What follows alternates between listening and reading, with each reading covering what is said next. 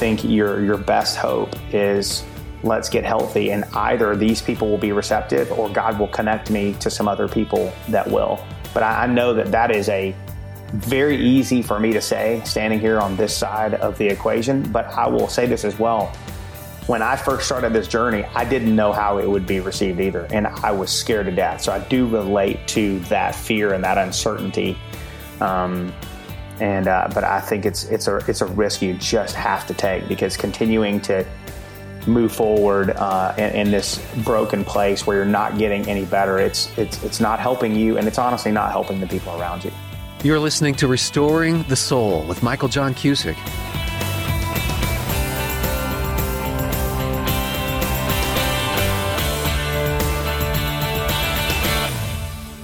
Welcome to Season 2, Episode 18. It's hard to believe it's our season finale.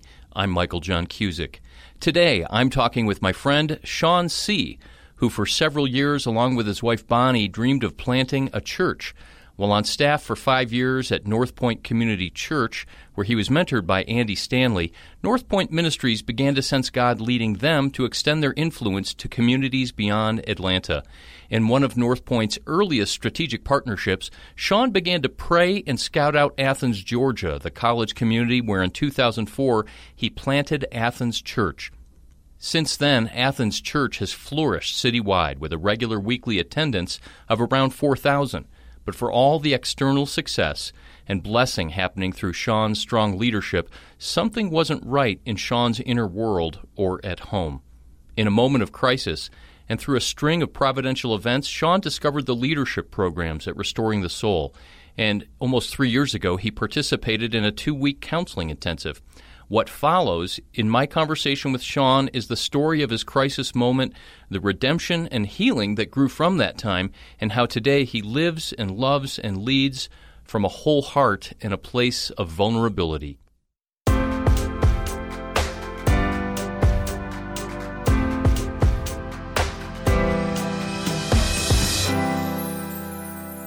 Sean C., thanks for taking time to talk with me today. Yeah, it's an honor to be here. We've known each other for, I thought about this before the interview today, going on three years this fall is when we mm-hmm. first started talking. And then you came to Colorado and we met face to face right before Christmas three years ago. That's right. Um, will you briefly share the story leading up to coming to Colorado and doing an intensive at Restoring the Soul?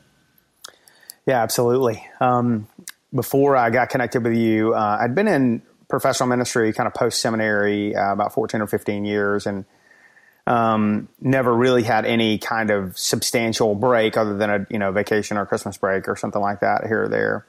And uh, Bonnie and I uh, have three children, and uh, our children are now uh, 16, 15, and 8. And we both came from pretty broken homes. And so we came into marriage carrying some of our own baggage and, and, and mess. And uh, I would say, as the fullness of our family got on, you know, the reality of our world, all three of our kids got into our world, and then I got into the role of being a lead pastor. Um, I think um, some of the pressures of life began to mount for me, and uh, I began to feel um, as I was getting it home that I just wasn't leading in the way that I wanted to lead, and and and I, I, want to be careful how I say this because it'd be really easy for me to, to paint this as wow, I was just really sensitive and aware that I wasn't leading well. The more accurate picture is uh, my wife made it really clear to me uh, that um, I was not leading well, and, and, I and I knew inside she was right, but honestly, I don't think I knew what to do about it. Um, and so uh, uh the truth of the matter is, if you saw me outside of our home, you would see me as someone who was extroverted and interpersonal and, you know, uh, laughing and, and positive for the most part. And yet when I got home, um, it was a lot more uh, harsh and critical and corrective and demanding and um, and it just I just wasn't a healthy person and so I, I, was really causing my wife and my children a good bit of pain and so that came to a head for us um, uh, I remember distinctly uh, Labor Day of 2012. Uh, there was a real defining moment um, for us, and in that moment, Bonnie just said, "Hey, we, have got to find a different way. This just isn't working uh, for us." and so Bonnie actually reached out to a mentor couple that we had in our lives, uh, John and Debbie, been a big part of our lives. At which time uh, they encouraged her to reach out to my accountability partners, Brent and Michael, and uh, those guys all kind of came around me. Eventually, the elders of our church got involved and just kind of began this conversation around my emotional health and the state of my life and how I was leading at home. It was a really, really humbling time. Uh, but in that, um, it was actually, I think, John's original recommendation was that his term was the gift of some time. That maybe the elders of our church would allow me some time to begin to kind of further investigate what was going on in my heart and my life, and um, which uh, led me to some research, which is how I found um, Restoring the Soul and Michael Cusick, uh, which ended up being uh, just completely life changing for me. What was it like for you to go through that process where Bonnie was giving you this feedback and your life was almost like in two different compartments where you were functioning so highly uh, in ministry and yet at home things were different and then suddenly it comes before the elders and friends and uh, not not public but what was that like? I mean, you mentioned humbling, but how did how did you experience that? Well, it was, uh, yeah, humbling is the most gentle term that I can use for it. I mean, it was completely overwhelming. It was humiliating. It was, it was horrifying, right? I mean, uh, you're right from the from the elder vantage point, from the people at my church's vantage point. Uh, I felt like I was leading well. Our, our church was thriving. Uh, a lot of things were going well on that front, and even you know, look at our Christmas cards and you know, look at our family. I had a beautiful family, and um, so many things were going very well from the outside looking in. And I think um, as Bonnie began to make others aware of uh, the the realities that we were, you know, actually experiencing inside our home, uh, it was really scary. Um, I, I, knew that there was truth in what she was saying, but I was so afraid that I was just justifying. I was just self protecting. Um, you know, I, I, was afraid I was going to lose everything that I valued in life. I mean, I, I remember distinctly in that period of time prior to coming to spend time with you thinking, uh, I mean, having conversations of what would it be like to not be married anymore and not be in my role in ministry anymore and seeing my kids occasionally. And it was absolutely devastating.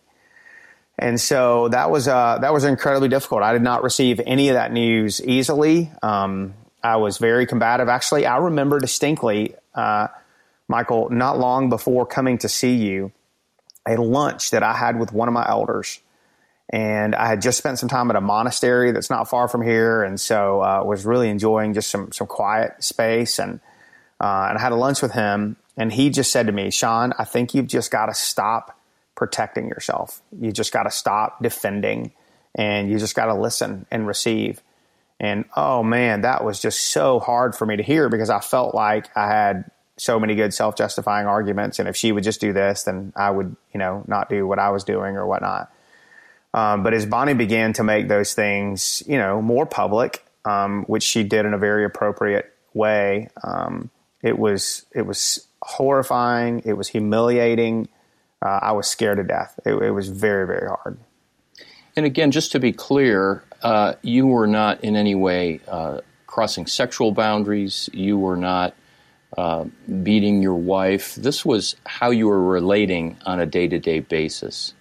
Uh, absolutely, yes. Um, yeah, I uh, there weren't any of those kind of things going on by the grace of God. I wasn't looking at pornography or you know I, those weren't my struggles. Um, I had plenty of struggles. Th- those weren't them. Mine was um, that in my home specifically, um, I was angry. I was negative. I was critical. I was harsh. I, I lacked any empathy, um, and uh, and just demanding, and just a really really hard person to live with and be around. You weren't waking up in the morning saying, you know, today I want to go to work and be one person and then be another person at home. You were you were quite confused about why there was this split. Oh, a hundred percent. Yeah not only did I not want to be that person, I desperately wanted not to be that person. I mean, I, I could tell the moments. I, I, remember distinctly waking up on a Saturday morning and going, my boys have a baseball game today, and man, this is going to be a great day, you know, be the most fun day of the week. And within an hour, I'm screaming at people in the home and I'm frustrated and upset. And, and then I'm, you know, irritated at the baseball game. And so, yeah, I, I didn't want to be living this way and I didn't want our family to function this way. And I was trying to change it in every way I knew how. And I, I just couldn't. So, for all intents and purposes, the elders granted you a sabbatical, some time away to kind of work on issues to heal, and you ended up coming to Colorado for two weeks. And what was it like before you came? What were you thinking? Were you thinking this was going to be like a head shrinking uh, organization? Um, you know, what what were your thoughts? Well, uh, I, I will say at least I hoped it was going to be a miraculous organization because that's what I needed. That's for sure. Um, well, I, I, think add to that, Michael. Um, so I'm I'm part of the the North Point Ministries uh, family in, in, the Atlanta area, and we've kind of got churches all around the country, and um, and that's been phenomenal. I love the North Point family, and just been so life changing for me, and, and love the ministry. But um, sabbatical is actually not even part of our system at all. Um, no one does that in, in our system. So um, and we're not against it. It just hasn't been a part of our, our flow. So I didn't really have any idea what to expect about time away. I remember researching time away, which is how I came across you, trying to find something for pastors and, um, and so yeah, I, I didn't know what to expect. And in terms of coming to spend time with you, I, I will say, I, I mean, I, w- I was hopeful. I had a desire that things would go good, but I didn't know what to expect.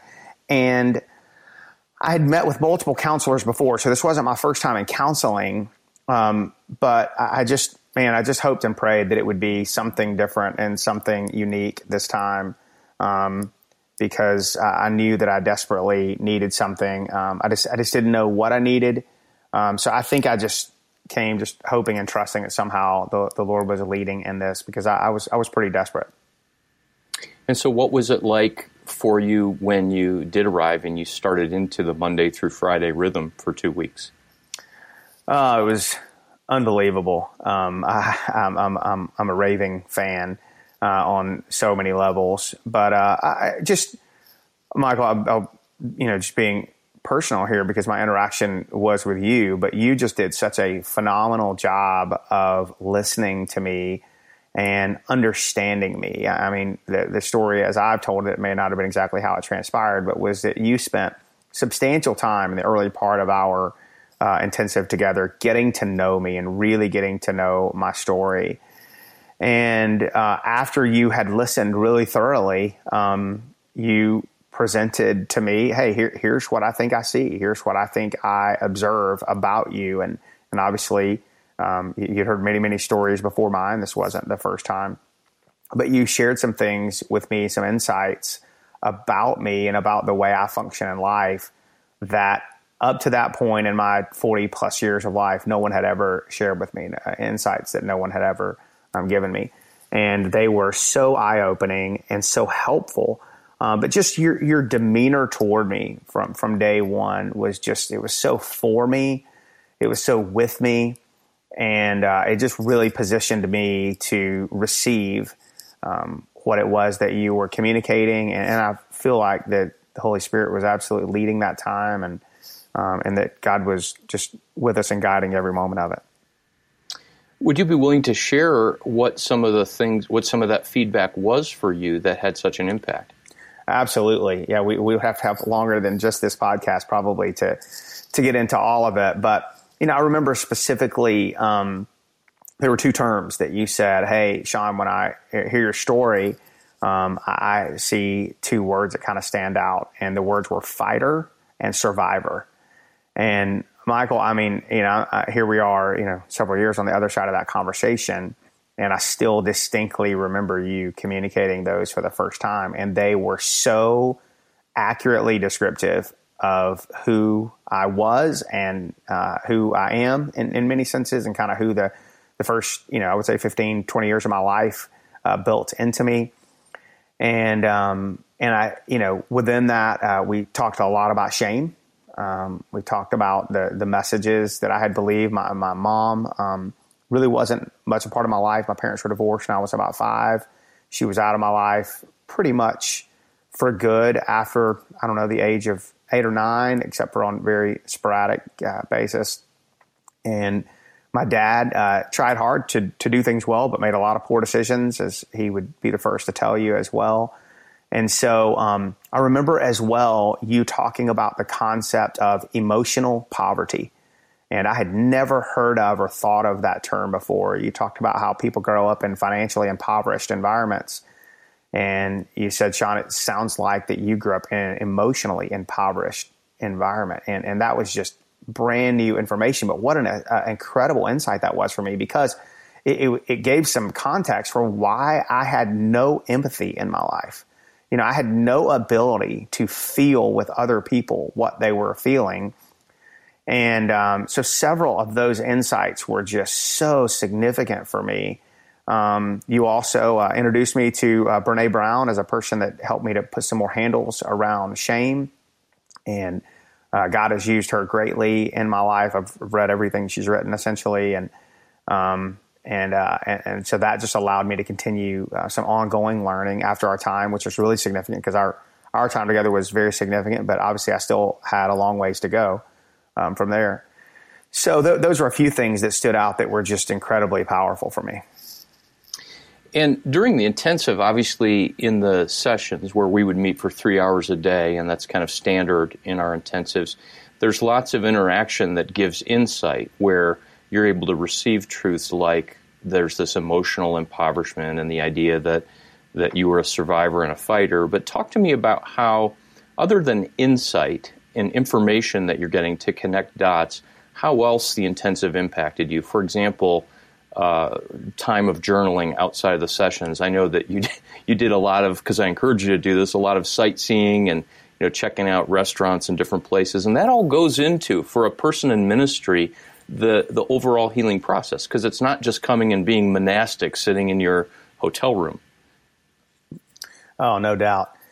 Um, yeah, well, first of all, I, I loved loved my time uh, in Denver, and I have to give a shout out to Snooze, my favorite restaurant, um, and uh, in Denver, which was I don't know if they're getting any uh, any marketing dollars uh, from this, but you should reach out to them. But anyway, um, yeah, the, I mean the the times that we spent together were incredibly significant and powerful. But as you say, so were the times after you know e- each day as I got to go have some time alone. I mean that was the the first time anyone had ever, had ever taught me about the concept of a centering prayer time. Uh, that was just powerful for me. Um, you know, spending 20 minutes just alone being with God. And, and I even remember, Michael, you know, it's kind of funny. Uh, the things I remember, who knows how many of them you actually said versus just, I don't know, the Lord gave me interpretation of or whatever. But um, I remember the first time that you were describing that to me. And you were talking about just being with God. You're not necessarily asking Him for anything. Um, you're you're just spending time in His presence and enjoying Him and letting Him enjoy you. And and you said uh, very helpfully, you said, "Hey, and just so you know, your, your mind's going to wander. You know, you're, you're going to kind of begin to think about what the score of the ball game was, or w- what's going on at home, or any number of things are going to come to your mind." And you said, when that happens, um, I don't want you to envision that God has grown irritated with you or frustrated with you, and He's like, Sean, why can't you keep, just keep it together? You know, why can't you just focus for this time? But rather, um, I want you just to envision God saying, "Hey, that's okay. Um, we'll, we'll we'll talk about that later. But right now, why don't we just be together? Why don't we just enjoy each other?" And and um, you helped me with a, a, a, term that I could focus on that would kind of help bring me back and and that was just just powerful, a life changing for me. And um, I uh, I journaled so much. Um, I got outside a good bit. Actually, when I was there in December, I remember d- distinctly it was zero degrees um, a couple of times, so I didn't get out uh, uh, outside a ton, but I actually got out and drove some and and all of that was just a really powerful part of the experience for me. Again, in which going into it, I was scared to death. I had no context, you know, um, but I was I was pretty desperate as well. I want to just uh, say thank you for sharing that. Um, you used the phrase that I had little or no empathy, and that's no small thing for a pastor and a Christian leader like yourself to say. And you, you said that on um, another podcast, which gave me the idea for this. But you've been very vulnerable about your story on a public level. Um, so, two questions, and the, and the, first of which is, um, what would you say are a couple of the biggest ways that the intensive impacted you? And then, secondly, why did you decide to go public with your story? Yeah. Um, in terms of how the intensive impacted me, I mean, it's just, it was, it was so many ways, but, um, I think, you know, several of the things I mentioned, the insights that you, uh, kind of brought into my world, um, were, were so big and, uh, were so significant. Um, but I think that the, the Holy Spirit just met me there as well. Um, uh, you know, I don't think there's any other way to describe that other than God was with us and God was with me and was leading us, and and uh, it was just powerful. So it opened up some new categories for me about who I am, um, what I'm like, um, and what I needed to do moving forward to stay uh, and, and, become an even more healthy person. Uh, so those were all really really significant parts of the intensive and and um, and then you know I think it, it, helped me as well realize that hey I'm not just crazy. It's not like I just want to be a jerk, but there's some broken things in there that are leading me to respond in these ways. And uh, and I think it, it, gave me a game plan for becoming a, a more healthy individual, a, a, more healthy leader. And so the the intensive was just yeah I could I could literally talk for hours uh, about how significant it was for me. You actually within I don't know, uh, several months to a year, you began to to share not just with your team, but eventually with your congregation mm-hmm. about some of your journey, and then uh, more recently on a national and international podcast. Why why'd you make that choice to to go to that level of vulnerability? Yeah, you know. Um, well, I'll say it began um, with a conversation. It began in the closest circles, right? It began the conversation with Bonnie, and she was incredibly receptive and responsive. And I just want to say, by the way, when I came, when I left to come be with you, um, my marriage was in a really, really difficult place, and we were both very hurt and afraid. When I got back, um, almost immediately, we were in a different place. Now we weren't in a healed place but we were in a different place. The, the, the intensive had made a substantial step for us um, that allowed us to begin moving forward. And now I can just tell you, you know, several years on the other side of this, that our, my marriage is in a dramatically different place. But it, it started with Bonnie. It started in that that first circle, if you will and then my accountability partners, my mentors. But then I went to my staff team, and the way our staff team functions, uh, I just I, I, lead very relationally. Um, and I, I, try to invite them into my circle. So even before I came out to the intensive, I told my staff, "Hey, look, Bonnie and I are having some real challenges, and and we need your prayer." And so they understood why I was taking time off, and they didn't understand all of the specifics, but they definitely understood um, enough. And so when I came back and began sharing with them some of what God was doing in, in my life and some of what had, happened throughout the entire time away, of which the, the intensive was the, the, the center anchor point of that, um, I just noticed an incredible receptivity. You know, the, the general fear around vulnerability is the more vulnerably I share, the less I'll be respected and admired uh, because they're going to see my junk and, and see how broken I am. But the the truth that most of us experience is the more admiration and respect we receive um, when we're willing to share those parts of our lives. And so I began to experience that um, at the the next circle of relationships, our, our elders and our staff, and that was just really positive. And so I think um, it just eventually made sense that this is something that needs to be shared with our church as a whole because um, number one, it's true. It's it's who I am.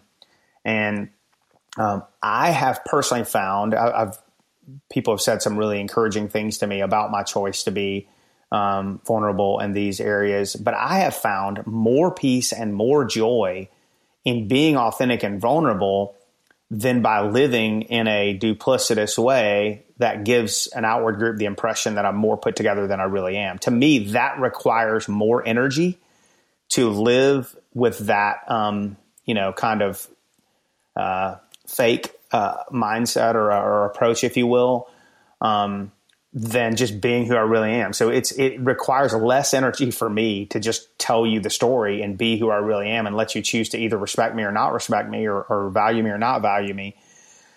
And so, um, so as I, uh, as I thought about my church, I just started thinking, all right, if I'm battling these things and if other people I know are battling these things, it's probably true for lots and lots of people in our community.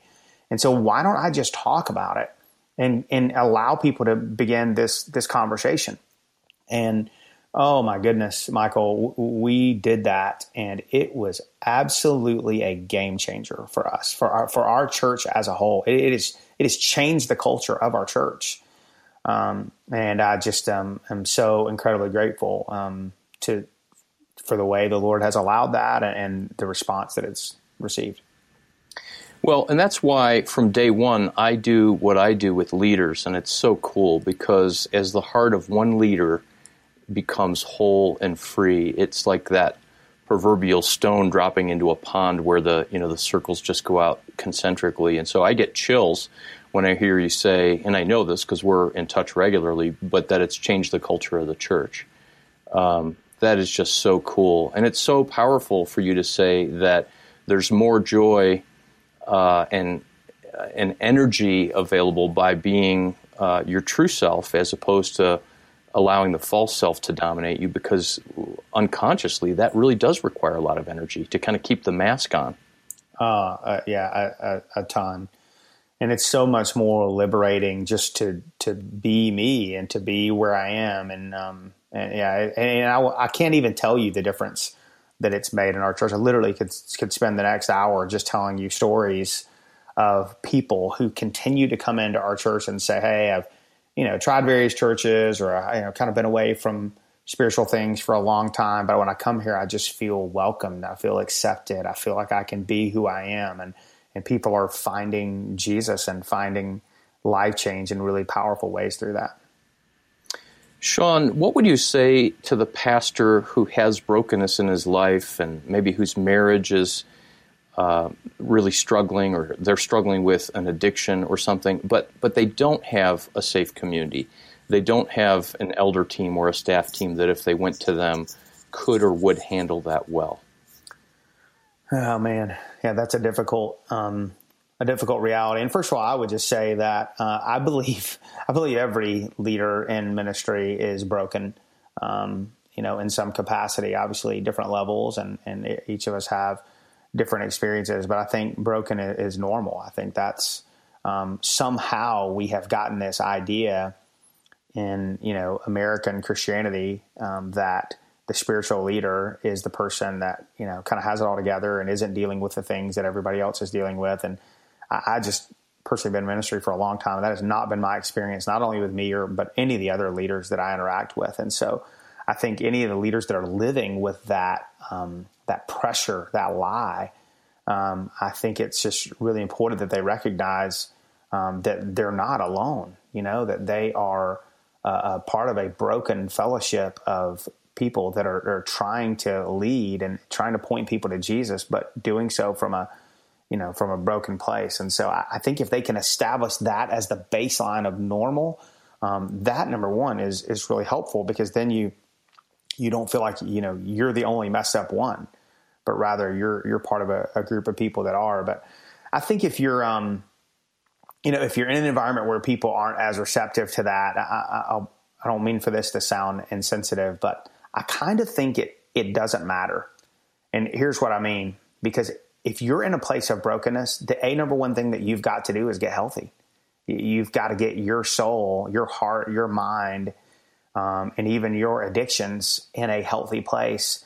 And if that means your leadership group is not receptive to that, then I, I think that's their issue to deal with. But you can't let that keep you from getting healthy because you're your brokenness right now, it is it has consequences with it. I can assure you of that um, for you and and for others.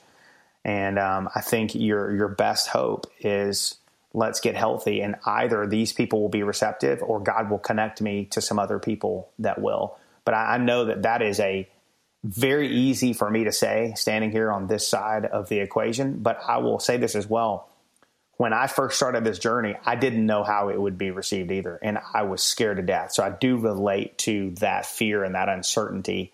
Um, and, uh, but I think it's, it's a, it's a risk you just have to take because continuing to move forward uh, in, in, this broken place where you're not getting any better. It's it's it's not helping you, and it's honestly not helping the people around you. Sean, these these uh, comments and this conversation is going to be so helpful to so many people. I think it's going to empower them and give men and women courage to say, "Yes, uh, I really do need to deal with these issues." So. Uh, it's always a blessing to talk with you, and I specifically uh, appreciate you being vulnerable on this program. So thanks so much.